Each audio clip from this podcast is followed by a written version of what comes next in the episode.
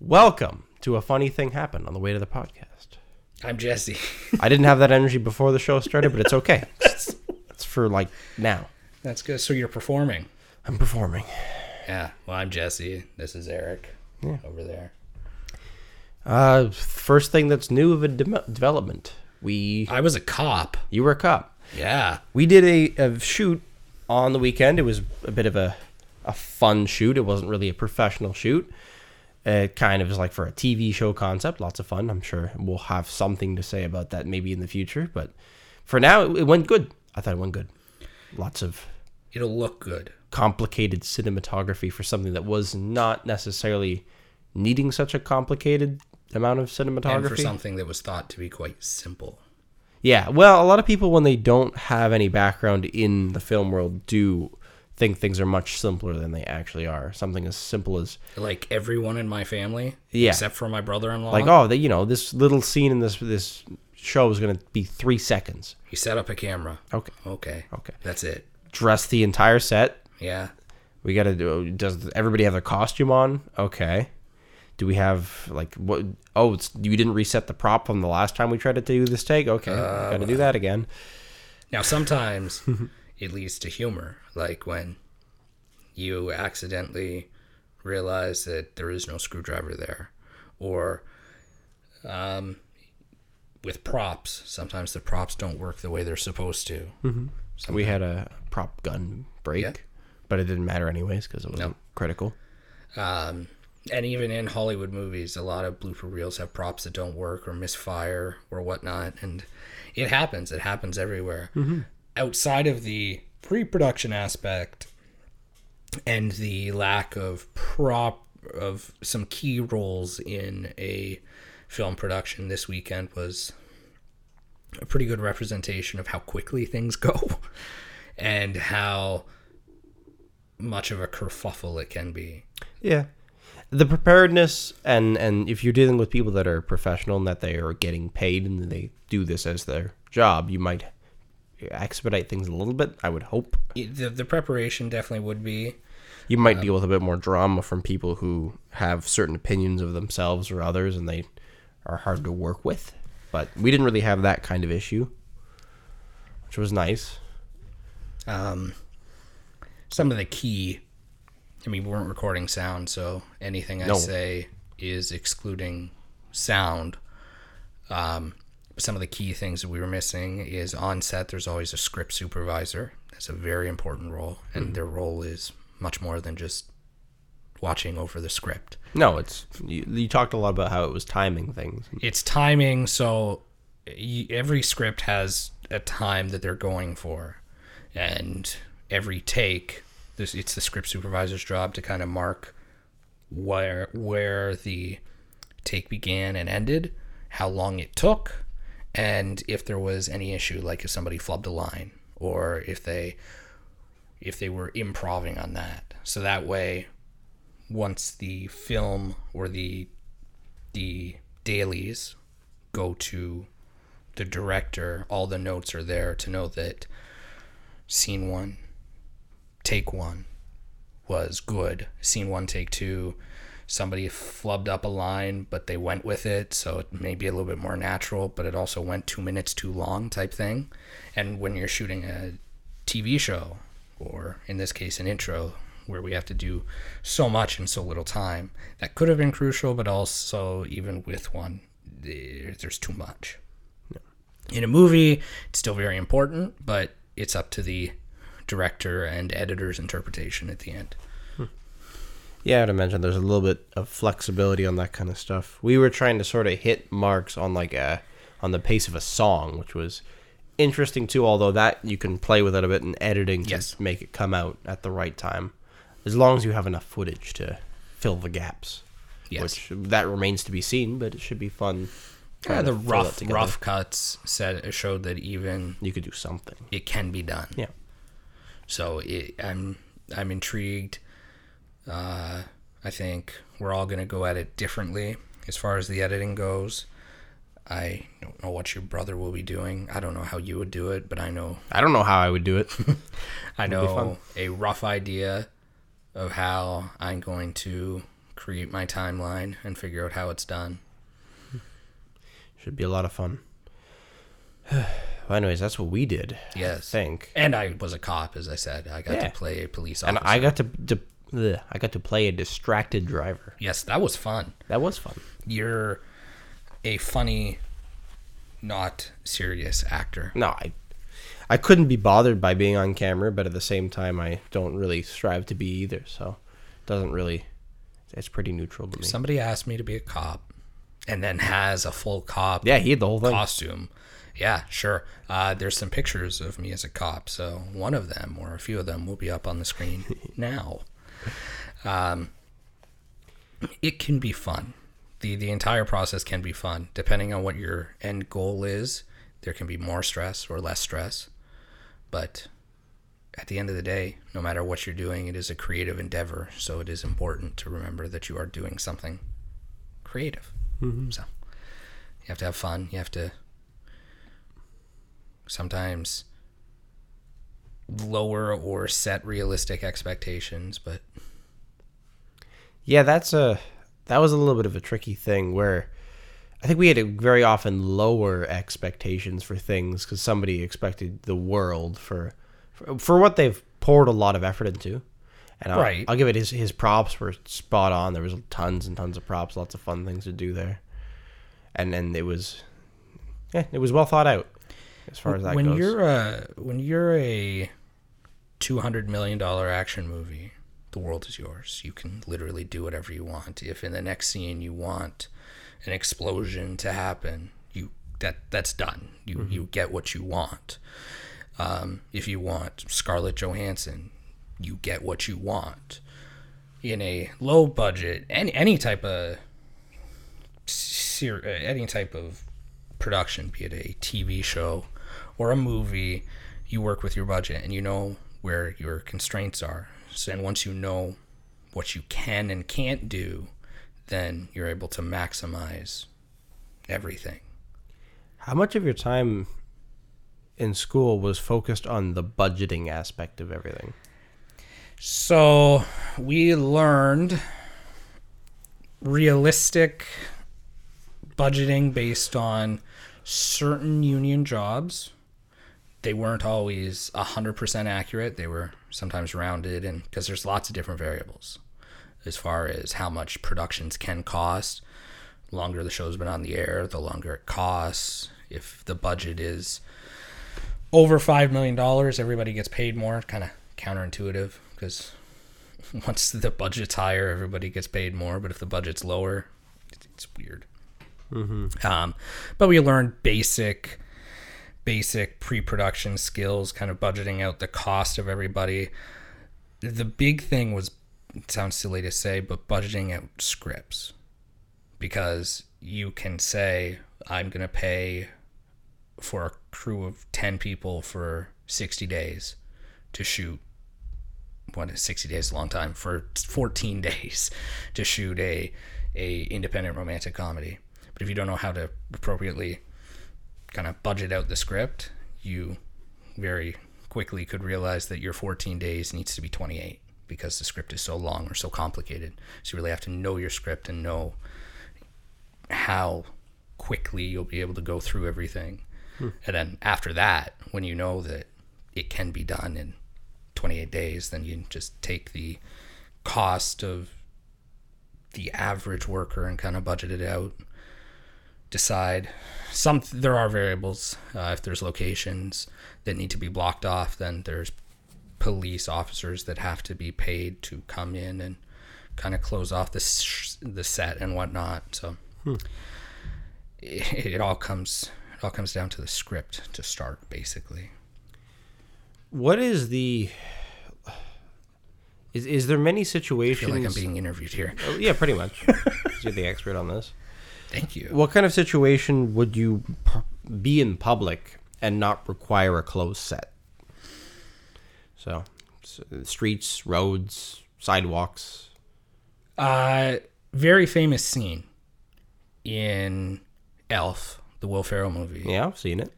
Uh, where he's walking through New York City. He's just made it, and he's walking across the street, and he almost gets hit by a taxi cab. Yes. Not a closed set. Really? The taxi cab almost hit Will Ferrell. That's incredible. And that's how they were doing it. They were doing it kind of like person on the street style. There's also a scene in that movie where he runs up to a guy, red tracksuit and a beard. And yep. He's like, Santa. Yep. Oh, oh, oh. That guy didn't know. Really? He was approached afterwards saying, hey, that was Will Ferrell. This is a Christmas movie. Do you want to? Yeah. Yeah. So stuff like that, that, that can be an artistic. Uh, I mean, I, I think Borat's probably a good example. Yeah. So. A lot of low budget movies kind of utilize what they can. Um, closed set can still have an air of openness. That sounds kind of stupid. If you're shooting in a in a restaurant, the outside can still be open, which can be annoying because sometimes people peer in and yeah. you have to stop. But when you get real people walking back and forth, that can work if you're shooting more than one camera. Once you're shooting one camera, then everything has to be closed down because you need to make sure your extras are walking at the appropriate time. So that way you can edit to the extras as well hmm. in the back, because you never want to have somebody walking behind you then cut to a wide shot and they're not there. Yeah. Um. But most of the time, closed sets are the way to go. Streets. You have more control over your environment in that case. Yes. I, I do see the, obviously, give an example, Borat, you kind of require all open sets in that in that yes. case. But that, the entire shoot would have been different. It would, it, while it was a movie, it would have been set up like right. a news or documentary style where basically all documentaries are done open set. Yeah. Because right. that's just the nature of the, unless there's interviews, but like the general walking around and whatnot. Think of your six o'clock news. Typically, nothing's blocked. No. People can walk behind and whatnot. To the dismay of many news reporters. Yes, because people are assholes. Yeah. um, I, th- I think I mentioned this before, but it, it, there's two, two big things when I was younger that really showed me the the size and scale of what goes into a film production, and that's in person. Like I used to like behind the scenes documentaries on movies. I'd eat them up, and I still do like watching them. But I was in Toronto with my aunt, and there's a restaurant, a Chinese restaurant by her house, and it's called Good Food. It's the name of the restaurant. But years ago, the so- it's, it sounds so lorry like like um folktale-ish, but it's true. Lorry would be a funny word to use. Lorry, yeah, I know. Sounds so folktale-ish, but years ago, parts of the sign stopped working, and it just ended up being food. G O O F. And now they're known as the Goof. Oh, no. And it's worked for them. I guess. It's worked very well for them, but they very often are closed for film productions. Some very big movies have been shot there, and I remember walking by, and the front of the restaurant is blocked off with green screens or, you know, a bunch of different lights and whatnot. And then there's just trucks for blocks and blocks, all these white trucks. I'm like, wow, I don't really know what they're doing because you can't see. It's a big production. Yep. And then one night, same kind of part of Toronto, they had just a small part of a street blocked off, just one house. And it was nine o'clock at night, so it's dark out. And they had this big floodlight, and they turned it on, and it was daytime on that house. And they were shooting, and we're watching them, and they're not really shooting much. There's people like walking across the sidewalk and whatnot. And it was daytime. You could tell that it was going to be a daytime shot, and it looked so real. It ended up being like a Pedigree commercial. Oh. But. Why did they shoot at night? Uh, less traffic. That's okay. Um, that's probably that's it. About it. Okay. Less traffic. Uh, Worth in the budget to get a really good lighting system, I guess. I mean, that depends on, I guess, the production company, what they have at their disposal. But mm. you you see that a lot where a lot of amateur filmmakers and, and some full fledged films will try to do the the. day for night shots where it's I don't like them, but but the night for day shot is an interesting thing. I've never really thought well, about night that. For day you kind of luck out because if you have the budget you can cheat.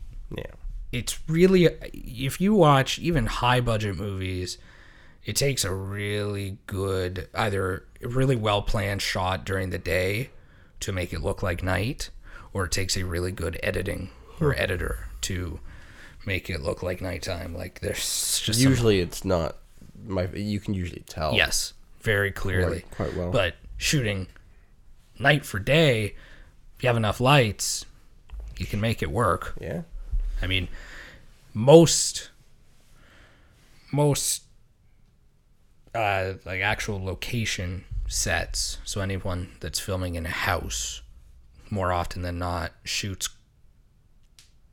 once again closed set and will work into the night. So very frequently, when you see a house in a movie, and it happens to not be a set, if there's light coming through the window, it's artificial light. And yep. They probably are shooting at night because you can control the light so much better when there's no other competing light. Yeah, that's true. So it's, it's movie magic. Photography is interesting in that you don't have to worry so much about external light. Like, shooting a house with windows and stuff like that, and, and as long as there's not just all windows and there's just a reasonable number of them, like most houses have, you can overpower the sun with your strobes because yeah. you're dealing with super high shutter speeds, and and you have a lot more play with your settings. But I can definitely see with the shutter speeds and, and other factors that go into using just motion picture, yeah, you'd be much more at the whim of the sunlight outside. So other things that people find interesting, and if you watch for it in movies, you'll uh you'll always see it. When people are outside, normally, I feel like I might have mentioned this before, I don't know, it's hard to say, but normally the ground is always wet. Not super wet, but damp. Like you can tell the sidewalk is wet. Why is that, Eric? Probably because of dew. Okay, I'm talking more on the the uh, like the technical side of things. Why would they do that? Glistens, light reflections, looks right. good. So glistening. I, I can't really think of the the reason, even if it might be would obvious. Look better. You can't control the weather when you're filming. It's either going to be a nice day or it's going to be so a bad day. If you get one bad day, you just shoot the whole thing like it's a bad day. Or you just plan to always make sure that the sidewalk is a little bit damp, even in the sunlight. You watch some movies, sidewalks always damp because if it rains, it takes a lot less time. Yes, which which is what I'm saying. Like you. Yeah. You get one damn day, you just keep doing yeah. it. So it's fair. It keeps the consistency if you got to keep shooting the same yeah. thing in the same place over and over again. But if you start looking for that, it will ruin, it'll every time somebody drives away. There's lots of things like that, though. Once somebody mentions, like, okay, watch for people hitting their marker, and they yep. look they look down. You got Actors that. Actors are horrible at that. Yeah, absolutely. And but you, it, it is important. It's it fun. is very important, and it takes a good actor to be able to do it, or a good on the fly, um, like assistant camera person who's handling the focus. For me, it was like flipping a switch where it was like an instantaneous awareness uh, that uh, what goes into movies. Like there was a time in my life when I didn't think at all about it, and I just observed it like it was this thing that was actually happening. It was great. It was just something you sat down and you received, and you see this the um, the movie. And then I can't remember what changed it necessarily, but it was probably something along the lines of, you know, watching people hit their mark or whatever. And suddenly you see every movie from then on in your life from the perspective of a camera. Not you're not just an observer in the room anymore. You think in terms of a camera. And the more tips and tricks you learn about how things work in showbiz, you pick up on more things, and it just breaks through all of the illusion. It does. It's a horrible thing to do to yourself in some ways, but I like it. It is, and it isn't. Like, I always like it because now horror movies, I can appreciate the fact that they're scary, but I used to not be a hardcore horror movie person, but now it's, sure, whatever, because if it does get a bit intense, I know I'm just going to be like, well, no, that was definitely C G. Yeah. Um, but then when you get... It happens very rarely. When you get the magical movie that affects you in a way, uh, what was the movie called? It had Tom Cruise in it. Uh, came out last year. Again, it was true story. He was a drug runner, American. I can't remember. Uh, Justin and I went to go see it in theaters, and I have never been more. I it was the most thrilling movie I've seen in a long time. Like, I was on the edge of my seat in the theaters. I should I probably watch whatever this is. Pardon? I should probably watch whatever this movie is. Uh, There's, I mean, I've talked about it on the podcast. I'm not going to go into any detail, but I think Sixth Sense was the one that my most recently watched that was like that. It's been a long time, I would say. But even I knew how it ended. Everybody knows how it ends. But just still watching it the way that it was presented to me was fantastic. Uh... And maybe the maybe I didn't tell it on the podcast, um, but and, or maybe I did. I don't really know. But I had a coworker who was a nineteen-year-old at one point, and we were talking about movies, and I told him to go watch it, knowing full well that he knew nothing culturally about it. And he came to work the next day just like, that was fucking amazing, because he he didn't have it ruined for him, and he got to experience something in a in a bubble. That's I love introducing good movies to people like that. Mm-hmm. It's called American Made. Came out in two thousand seventeen. I'm gonna put it in a notes on my phone, and then I'm gonna look it up in about six months and be confused, but then I'll watch it. It's very good. It's obscenely good. As I said, edge of my seat in a theater, which I never ever get anymore. Hmm. I can't think of the last time other than Sixth Sense. It gets really I, intense. I He's a draw. It's based on a true story, so Tom Cruise Tom Cruise plays a drug smuggler during the kind of cartel days, and when shit gets tough, like I was feel like I was like tense. Like it, it's a very good movie for that. I enjoyed it, and it's a very rare feeling. For some reason, about the way you said drug smuggler made me think of a smug juggler, and I'm just wondering if that's a movie. The smug juggler. The smug juggler. Are there any smug jugglers out there know. that think they're so pompous? Well, I can juggle. Well, I think we have a concept for a new movie. Coming to theaters this fall, The Smug Juggler, starring um, Tom Cruise. Smug Juggler is a band. Aw. It's know. always like that, though. I know. I. it's always it's always a band or like a...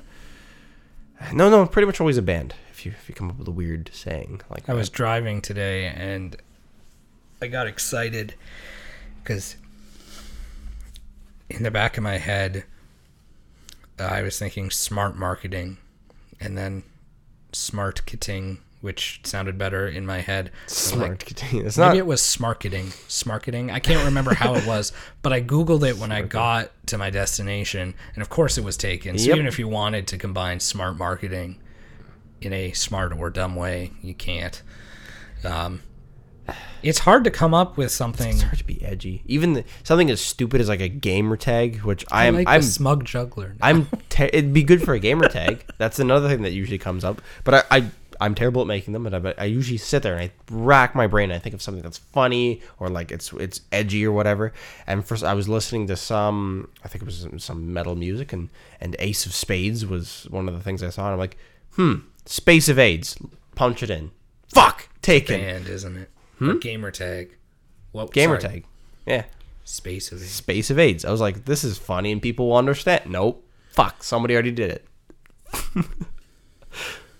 it's, it's hard to be original in a world with seven billion people. It is. Hmm. Um, I find it interesting because I have to watch a ton of bride Facebook groups, and a lot of times women are asking for the opinions of other brides, and they're saying, well, my last name is this, my last name and my fiance's last name is this, can we come up with a cute hashtag for the wedding where we combine the names? Probably. And I'm never good at it. No, but I, I, I try like it could be I really try, but by the time I see them, there's some good ones. Like there are some people where it just must come like, oh, they posted five minutes ago. hmm hmm uh, oh sorry Tegan yeah. shit mm-hmm Yeah, I kind of like that. I kind of like the word play in that way. Although hmm. pretty much every time somebody gives me like a... Jesse and Melissa. Jalissa? Sounds like a fat black woman. uh, it, it is a name already. I'll give you that. I don't want Jalissa. Melessi? That doesn't sound good. No. What's your name? I'm Melessi. yeah, yeah, okay. Stay away from my children. Yeah, okay. It's probably a good idea. Probably. Um, no. Creativity in any form takes takes skill, and some people just have it. I. It's intriguing. It's fun. It's cool. Some people induce it with drugs. I wonder. I've always wondered. I, as we've talked about before, like I, I just, when I was in college, I used to smoke pot, and then I, I would get in some good writing binges. They were good for just catching up on schoolwork too, for some reason. But I, I haven't. I, I, I don't know. Just so, drop acid, see what happens. Yeah, I mean, you need the tools in front of you if you're going to do that, or else it's probably going to be used somewhere else, although it's hard to say that that'll be a negative thing eat in the, at all anyways.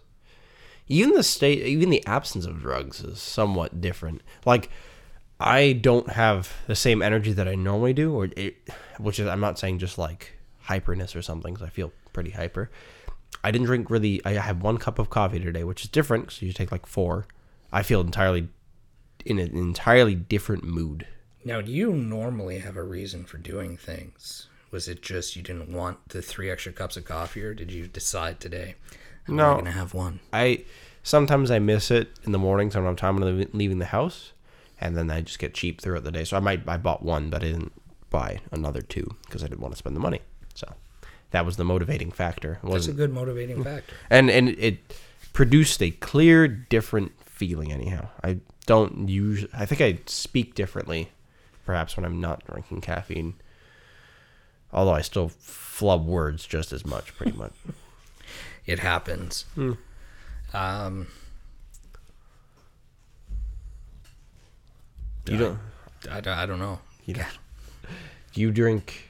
You said you drink green tea. Do you do that on a frequent basis throughout the day? I had one green tea today. Um, everybody that brings me tea, unless it's my treat of chai tea with two milk and two sugars, which I don't, which I drink that quickly, because something about creamy cold tea doesn't intrigue me. But you give me a green tea, and I'll drink it throughout the day. Yeah. So, if you're not doing it to an extreme, you wouldn't really probably notice much of a difference. No, I never do. Doing it to the extreme versus not consuming it at all. I, when Justin moved in and first got his gym membership, and we were going, he would have the like energy powder type mm. stuff. And one day I tried, but he didn't tell me how to like measure it out.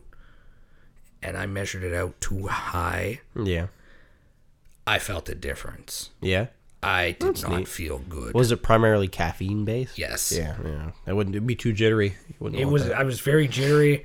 I could feel like it was. I probably would, could have died that day. Maybe, like I felt it in my heart. Probably not. It's really I hard to overdo caffeine. You could probably drink a good three energy drinks and you wouldn't die. You would feel terrible.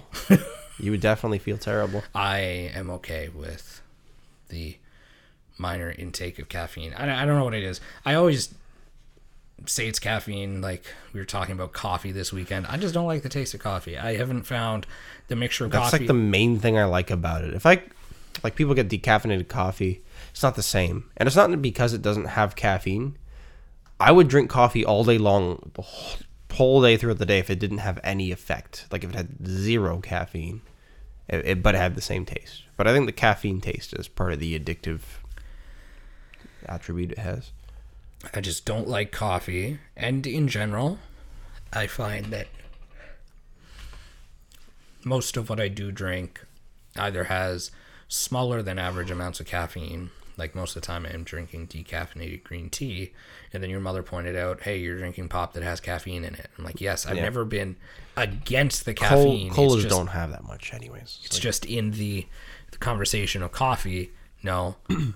I, I don't like coffee, and I am not typically a overly caffeinated person. I have been, and I went through my binges of doing it, but no. Hmm.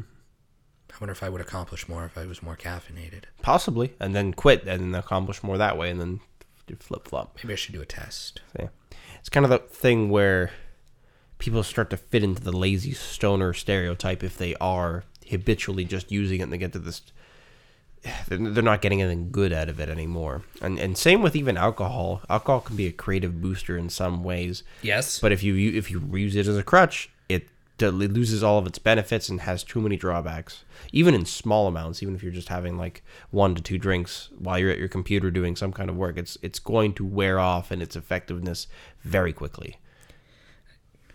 Probably the second week of the new year, I was here. I was working on stuff. And I didn't have anything in the fridge, and I didn't want to go grab something, but I was thirsty. So I opened up a can of Palm Bay. It was like two o'clock in the afternoon. And I sat at my computer drinking this alcohol thinking, there's a mental block. Like, this This feels too hobo-like. Drinking in the middle of the day. I don't like this. No. So I put it in the fridge and saved it till after five. But there's only three hours later. So there's a mental stigma. It's, it's human. Humans do that to themselves a little bit. Unless you are on the road to alcoholism, most people don't consider having a beer at nine in the morning. But, I mean... Unless you're on vacation or it's a weekend. Yeah. I can't say I've done that really in any situation other than maybe on vacation we did something once. Maybe in Cuba, the day we had to get through the entire menu of drinks, and, and we kind of needed to save time at that point. Plus, it's so hot and balmy at like nine in the morning that it doesn't yeah. feel and that bad. If you're going to get a Coke, no, you're going to get a Cuba Libre. Yeah. It's just as easy to ask. It is, and it tastes pretty good. Um, They're, they're Coca-Cola. I'm glad to say that good. I'm not an alcoholic. I like alcohol. We're, well, keep in mind, we're in our twenties, so there's lots of time to de- develop a condition. That's true. Usually it doesn't kick in just yet, unless you've had a very strong drinking teenage set of years, which... I don't think any of us had to that kind of extreme where people are just going to parties every weekend and then... I went to school with people like that. Oh, yeah. And you crash and burn at some point by this time. It's sad how stereotypes work like that. Like uh, the popular guy in high school that I know is still back in my hometown, and that's the, that's his accomplishment. He's still living. He's Al Bundy. He's living his glory days in high school. A lot of people moved away, so those glory days can't be too glorious. No. Do you you have a high school reunion at some point? I've always got curious about that. Uh, theoretically, if you do ten years, it should be in two thousand twenty. Hmm. I was never on any planning committee in high school. Hopefully they don't forget about me. That would be insulting. I was fairly memorable. Ten, ten years from your first year or ten years from your ten years from the last year? I always thought it was ten years from the graduation. twenty twenty? You graduated in two thousand ten? Yeah. Okay. Makes but sense, I guess, time-wise. two thousand twenty-two for me. two thousand ten to two thousand twenty, I don't know if they do ten-year. I have no idea. I don't know. How do you get informed about it? Are a thing that actually exists? Are, I think they are. They have to, but I don't know if they do ten years because what... What am I? I have to do a lot in the next year and a half if I want to at least be interesting. I don't fucking. I, I wouldn't go to it. First off, I don't really care about any of those people at all. But it seems it seems like you have most connect a lot more connections to people from your old town. For me, pretty much the only people that I care about, I still talk to, mostly, and and by that I mean like at least once a year. At, at oh no, I at I least frequent talk to people I went to high school with, but there's. There's um, some people that I used to be really good friends with that I just lost connections with. So. I think maybe the only thing I could benefit from it is the people that I casually watch on social media. Because there, there are people that I was maybe mildly friends with in high school. Likewise. That um, over time have gained similar interests. Like say they work on cars and I'm into whatever cars they're working on. I've never said a word to them. Uh, since high school, and you but were mildly friends with them. So but I become, see things yeah. that they post like every other day, and I've seen all of it. And it's just, it's just weird to have these people that you knew and now you watch, and you've never said a word since then. And it's just this: I know so much about you, but you would have no idea. I cannot confirm this statement because I always forget how big my graduating class was compared to my memory of it, even though it wasn't big compared to. Regular graduating classes. Um, I am the only one from my grade who tried in limited success to pursue a career in filmmaking. I feel like that is one hundred percent accurate. Were you the only person Yeah, you probably would have been. Were you the only person that went to Niagara College from here? Yeah. Here, no. See, I am the only person that I know of that went to Brock University from my high school. Uh, however, the amount of people that went to Niagara College, like there was one, and he was a year older than me, so it wasn't. No, it's not really the same year. Wasn't much. I. It's interesting. I actually knew people that were one or two years younger than me that went to Niagara, where it was like, hey, but my year, no, there was there was none in my year. Not to say they didn't go to the Niagara on the Lake campus, in which case I could be totally wrong. Hmm. I knew the people on the Welland campus. That was that was it. Uh, and my other statement would be is I think I am the only uh, male that owns a photography company. I had to put the sexism in there, but... Because you know females that do it? Uh, from my graduating course, yes. Yeah. That's interesting, too, actually, because I think I'm the same way. I think I know women that I graduated with that have a photography business now, but mm-hmm. I don't know any men. Is photo- But photography isn't feminine. Like, I, I've never understood that. It's... I don't know. I think it is now more so. Is it? Yeah, nowadays. Um... The original photojournalists and a lot of people that were very prominent figures in photography were largely men, although it wasn't as divided as many other professions. There were lots of very successful women photographers back in the twenties and thirties. But I think nowadays, yeah, I think the majority of prominent photographers are probably women. Maybe there's certain social advantages to being a woman that make it a better suited job. I don't know. I don't really know why they've just been more success, ugh, successful at it and more drawn to it, perhaps. But then you go to the videographer side, and that's a lot of dudes. It is. Which I, is interesting. That's that's true. The videography side's a lot more men. I had, I won't give the name because I don't know uh, what I want to do, but I had somebody message me yesterday, and I thought it was fake, but they messaged me uh, by email and on Facebook, and they're a real person. They are a... starting out videographer that wants to work a wedding with us for free to just gain experience. And I've never really had somebody ask me really? if they could. Hmm. Uh, I don't know. You don't know whether to, what to say to them? Well, I know what I would say, be it yes or no, but I just don't know. I they they didn't give me much to work off of. I know they're a beginner and they have a Canon T six i.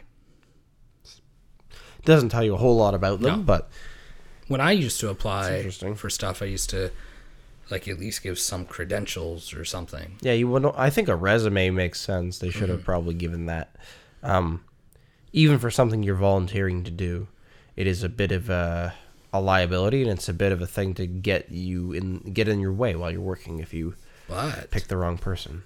Based on the conversation we just had, and this in no way reflects them as a person, obviously, mm-hmm. but they do have something that we've been talking about getting for a while. They're a female videographer. Yeah. So that's interesting. We lack a female videographer side. We do. Well, at least dedicated. There's a lot. I think in general, there would be a lot numbers wise, not maybe not like proportionate to men, but there's still probably a lot of female videographers out there to pick from, so don't need to get too desperate. I was never desperate. No. Um, yeah, it's worth, I think it's worth giving people a shot to some extent, as long as they seem reasonably credible. Maybe I'll set up an interview just to see what they're like. Yeah. Um, because, I mean, it's nice that they... Th- I don't know how many people they messaged. They could have messaged every Niagara videography company. I I think maybe advice to anybody who's trying to do that...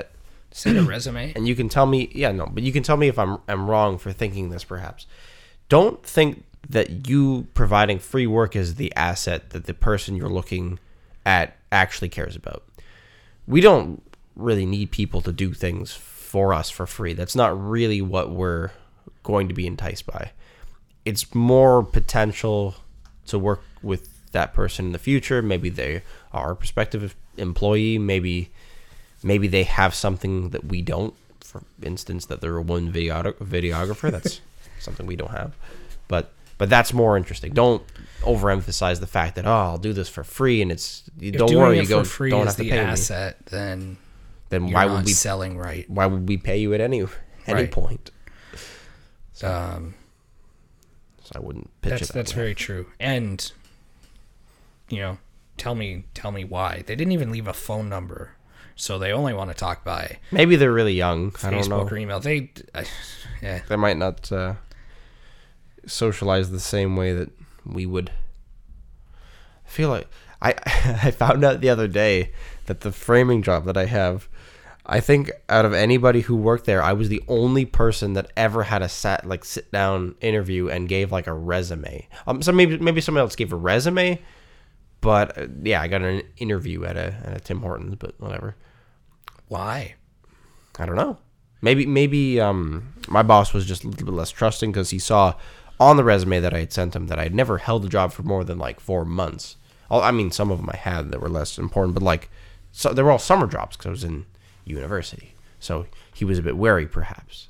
But, but th- maybe that's why he asked for it. But everybody else typically has, it's just been show up, I'll give you a shot. Anybody, it doesn't matter what physical shape you're in or whatever, like anything about you. If you want to come do this job, show us what you got. So, and and that's it's worked for everybody that's there, basically. No problem about it. Hmm. Construction's different like that. It's not like uh, Walmart, like, oh yeah, just come by. Don't forget the resume. Just pop in. I, when I was in college, I applied for a job at the Donut Diner. Still in Welland, and that was when I decided to stay in Niagara over the summer. They told me to come in, so I brought my resume and everything. They looked at my resume. They said, okay, will you step into the kitchen for like an hour? I'm like, today? Okay. And the chef left. Ooh. Now. Not good. That's a lot of trust, and mm, that's that's trial much, by that's fire. Too much trust. Um, the funny thing is, is back then I didn't, I wasn't in, I wasn't a breakfast connoisseur, so uh, flipping over multiple eggs and whatnot, I didn't get that skill till I went through A and W the second time. Hmm. I have made picture perfect sunny side up over easy eggs and whatnot, but back then, no, not so much. So I fucked up pretty pretty hardcore because people kept ordering just a ton. Stuff. Yeah, I didn't get the job. So that was that was an interesting way of doing it. But that at the end of the day isn't good for business if you just have a person who No. Not good for their business. No. Hmm. But did they pay you for the hour? No. Oh. Which makes it even worse and more sketchy. Pretty bad. Usually um I didn't even get food. The industry protocol for the construction thing where they just get people to come in is if you don't like them after day two, three, whatever, cash, goodbye. That's it. And then there's no, there is no employment record of said person. It's not like a, and you know, of course that implies that if they, of course, go on to pay their taxes later, but, but they're never to be seen again. Hmm. Yeah. Guess that's a good way of doing it. It well, yeah, because at least the person gets paid. Mm-hmm. Otherwise, it's kind of sketchy. But of course, setting up payroll is an expensive, yes, annoying is. process. Do you get direct deposit? I do. Okay, that's how I so. get paid. I think that's most. There's people that have complaints. Do you, have you typically been paid biweekly, weekly, monthly? What? Um, in every job that I've held down or that I've had outside of the two days for the film union stuff, it's been bi-weekly. Yep, that's the most common way to get paid, although I have had jobs that were paid weekly, and I've had jobs that paid monthly, I believe, although I can't come to think of them right now, but I think I I found some earlier. But anyways, it's the most common one. But there's always people who complain that Why? it's not, it, it's always that it's not frequent enough bi-weekly. They want to every get, fourteen days is pretty quick. Yeah. But they just complain that it's not frequent enough. Yeah, but then if you got paid weekly, they'd be like, well, it's never enough money. Yeah. It it doesn't... It, it's essentially just the sign of a person that doesn't budget ahead. They're sort of living paycheck to paycheck. And then there's the cynicism that's involved with that where because they're living paycheck to paycheck, they just blow any extra money because they don't feel like they're ever going to save money. It's a self-defeating loop. I've never had it, but I have had people explain it to me. I don't really, I don't, I don't know. It sounds terrible, and, and people tend to blame others for that, I guess, and just blaming the biweekly payment system is, is a thing they do. And I defended it to this this person that I'm I'm thinking of. Is it and, a close person? Yeah, I guess. But it's I defended it because I thought I was I called them selfish. I I knew that would piss them off. I like to push buttons sometimes. But I know.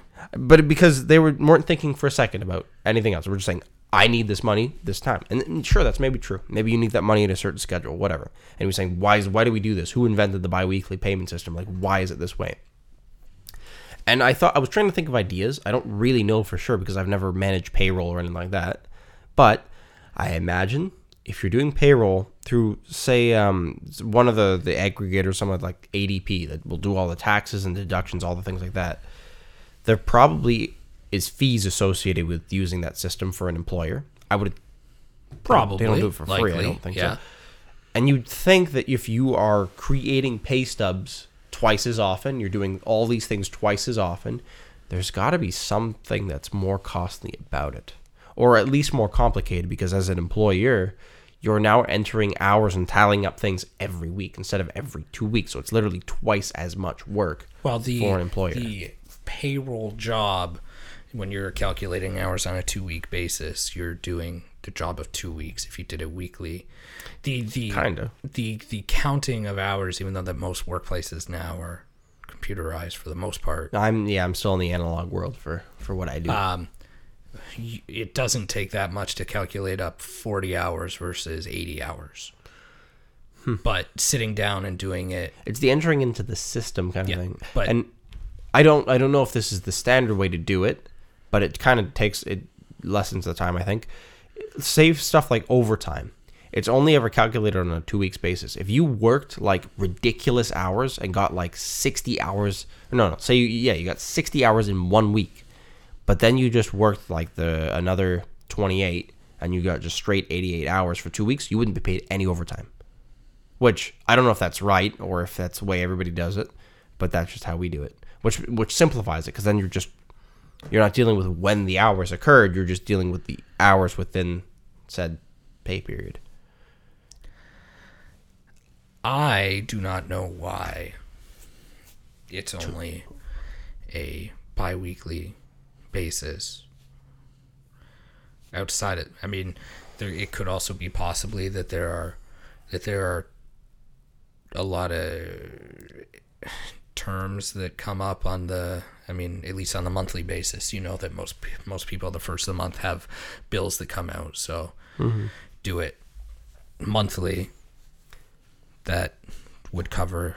I don't. I don't. I don't know. I'm just yeah. rambling. I, I. don't know why it is. I've never. It, it. It's typical. If it's a payroll job, it's biweekly. If it's a like you you're a contractor, it's cash or check or whatever. It's it's on the spot payment or it gets mailed out, depending on, on what you're doing and how big of a scale it is. And if it's, say, you're a landlord, it's monthly, which is how you would get paid in the, in that instance. But, like, that those are the most common ways to get paid, I would imagine. Well, commission would also be dependent on... Isn't commission usually added to a check at some depends. point? Real estate agents would be one hundred percent commission. Yes. So I don't know if they... Like, if you sell a house on the first of the month, which would be an odd time to... sell a house, I assume. Um, I don't know if you'd have to wait till the fourteenth or if they, like, if it goes into a pay period or. Luckily, I know a bunch of real estate agents, so I could ask them. Just, I mean, maybe I will. It's an interesting it is. question. Ask them, how do you get paid? yeah. I I don't know. I have never once thought, hmm. life would be so much better if I got paid every week. No, it makes no difference to me.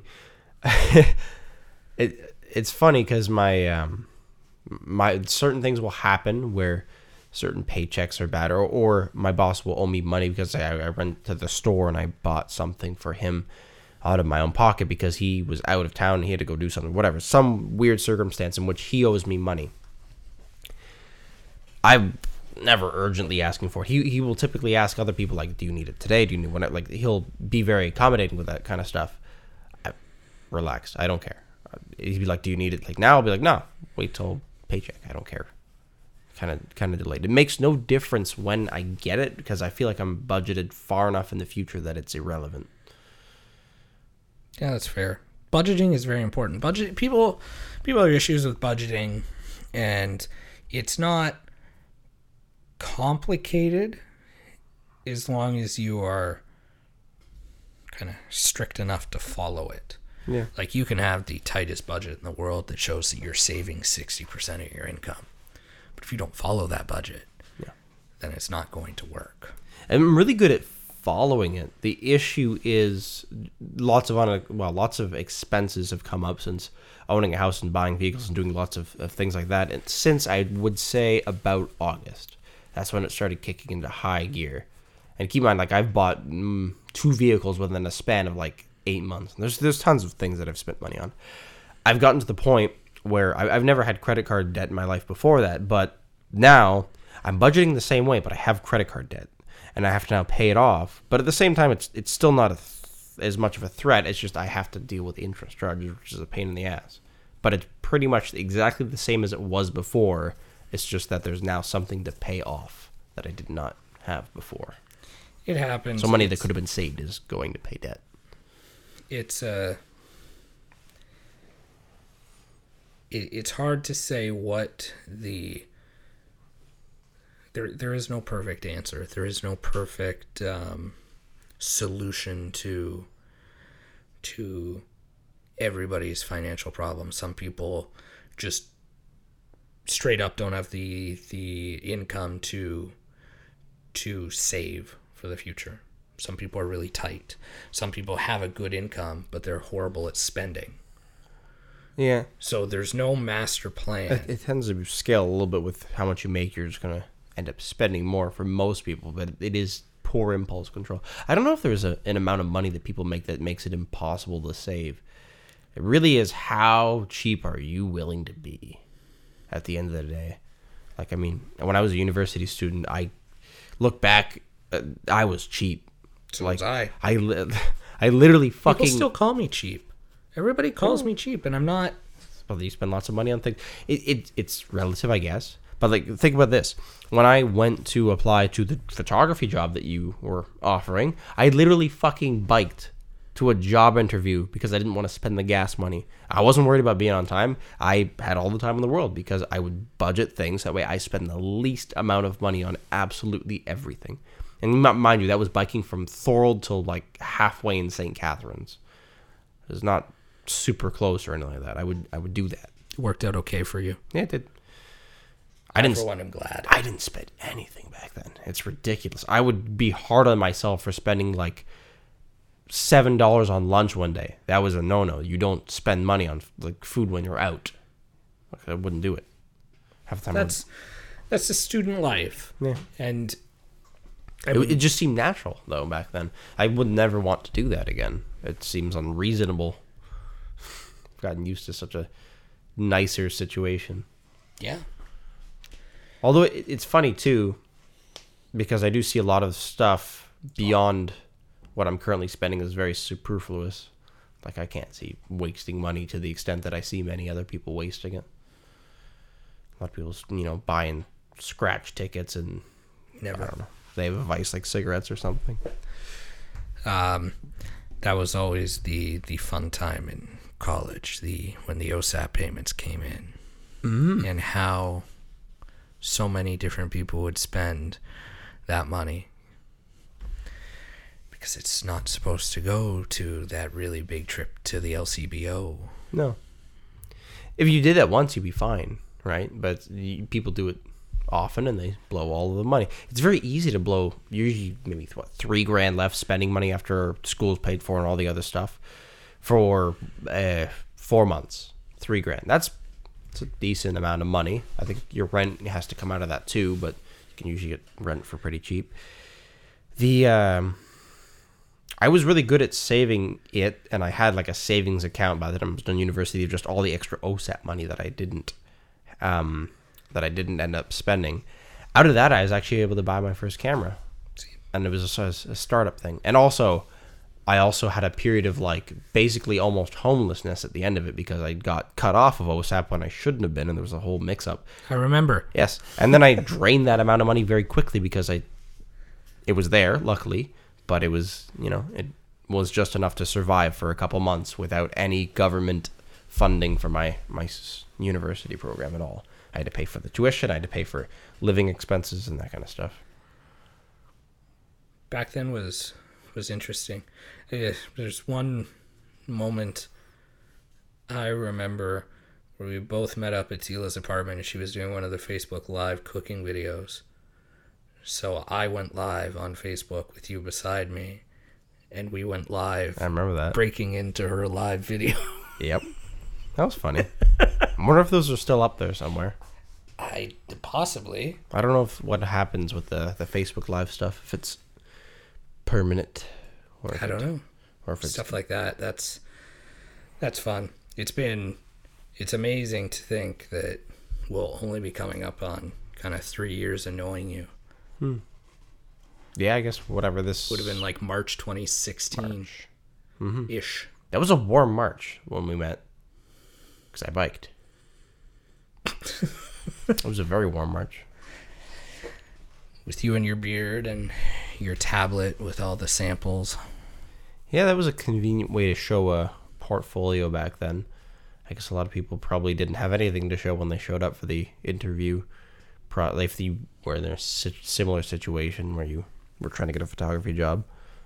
Well, that uh, the only other person that we ever interviewed was that... Um, person that wanted a lot of money. Mm-hmm. and, and all The that. woman at Coffee Culture. Yeah. That wanted tons of money and all the rights to the photos. And yeah, three times the amount of money hmm. on an hourly rate. People that want to get paid like they're in the business for themselves are a little bit full of themselves. Like somebody who owns their own company can pay themselves, let's just say doing con like construction stuff, maybe they pay themselves eighty dollars an hour. You go ask anybody else for a job and you want eighty bucks an hour doing, I don't care what it is, starting out, you're not going to get it probably. No. Maybe there's some exceptions, but it's different. It is very different. I don't know where maybe she got the idea in her head that she was worth that amount of money, but maybe she did do business for herself beforehand. I don't really know. And maybe she could have made that amount of money by herself. Whatever, her demo reel. Like that...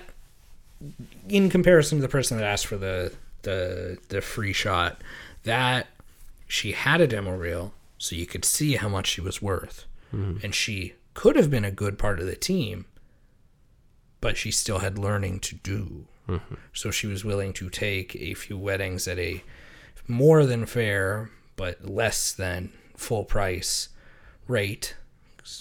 You know, it's a skill. We've always paid above minimum wage.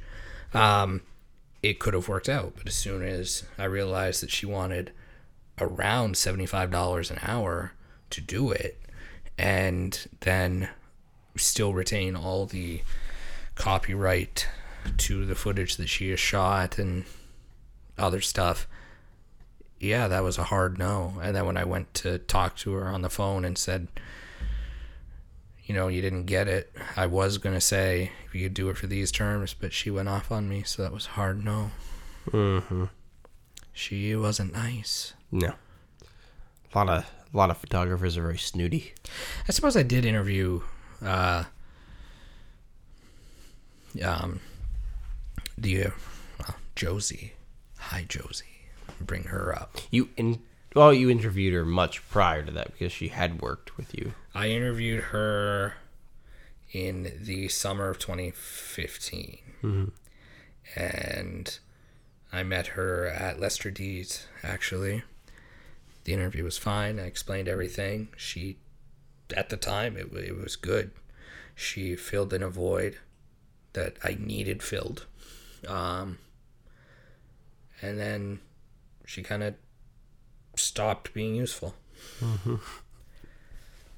Sounds like a mob well phrasing, like yeah yeah I realized useful. As soon as I said that, but no, I mean, basically everybody everybody now has lucked out, even if they don't work. If they uh, if they out outlast their usefulness, we'll still be friends. But she and I were never friends. So once she decided to steal all the photos, post her own website, and then kind of go crazy like we saw. Mm-hmm. Um, I hope she watches these at some point, because I wonder. This is the first time I've actually mentioned her by name.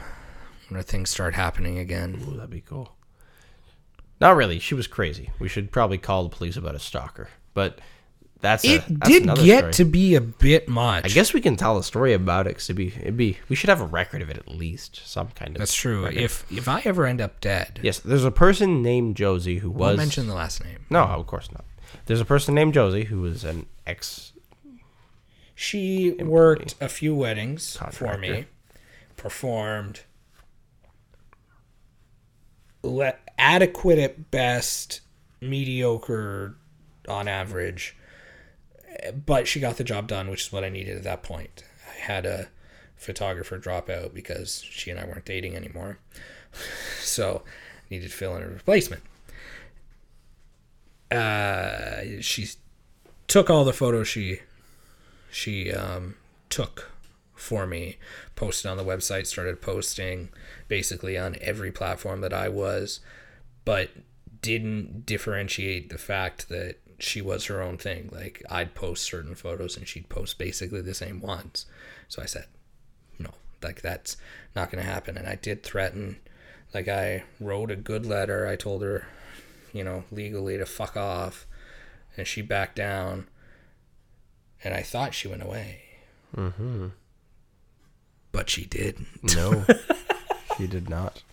Um, we'd still, we'd occasionally get messages. Justin got messages. She continued her own company for quite a while, and she obviously ran into some issues with staffing and whatnot, because she tried to hire bring, Justin. And you, too. And me, yeah. Yeah.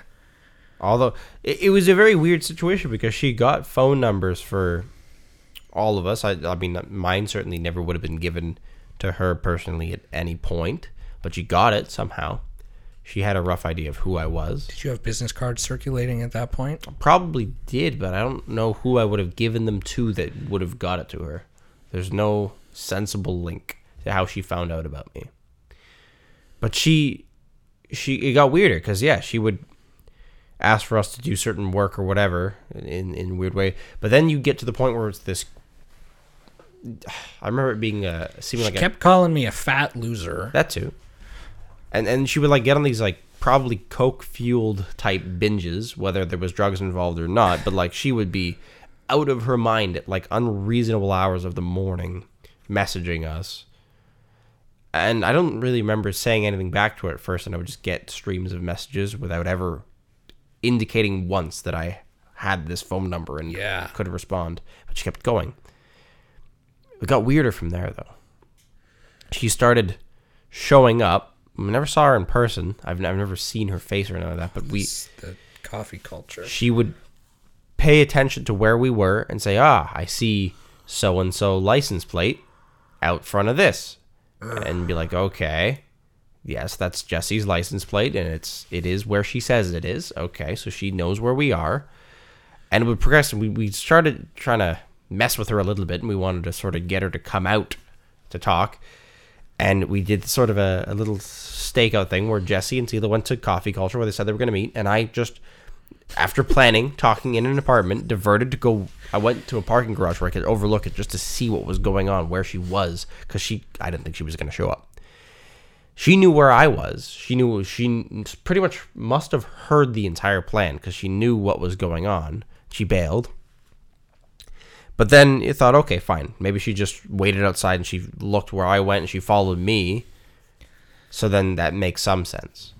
And then beyond that, it got weirder, because like even in your own apartment, we would be having conversations about things, and she would message us with things relating to the conversations we were having. Like she could hear us, and she she was in some other room in this apartment, or she had some kind of wire or something, and it was just too too creepy to be a coincidence. And, and she, even a time I was in a Home Depot once, We with, all with were. Tila. No, no, just with Tila. And Tila and I are having a conversation about something. And hours later, when we were back, and I think we were here, um, we were doing something with like cutting up wood for a, a wedding show. She messaged relative, like relevant to what Teal and I were having a conversation about in Home Depot by ourselves. No phones around us except for what was, you know, I'm guessing in our pockets, but nobody was with us having a conversation like that. There was no indication as to how she could have heard that. It's very creepy. And she tried to blackmail. She said that I hit on her legally aged daughter. Um, strange thing. And to then sent about. us. Hmm? Strange thing to blackmail about. Yeah. yeah. Then sent. Either it was myself. I don't know who she sent, but she sent. Uh, um, very clearly not me. Dick pics. Oh, because she was trying to say that she had pic- pictures yeah. of you naked, which. Again, how should, would she have even the, gotten The inherent problem with that is the photos were uncircumcised, so I clearly had proof. Unless you had just recently gotten circumcised. So it, it it was an interesting go. She tried to convince Justin for quite an apparent large sum of money. She didn't have that money. No. No. no. And then always with a case of beer. Yep. Wow, it's Justin. Bud, so. Budweiser. Uh, a hidden dark spot on the history of D H Media. She doesn't get brought up too, no. too often. And it all went away because you and I, nobody else was around, having a conversation about maybe we should get the police involved about this. And she overheard it somewhere in this apartment. Not this apartment. Wow. In this building. She yes. overheard what we were saying somehow. I don't know where she was.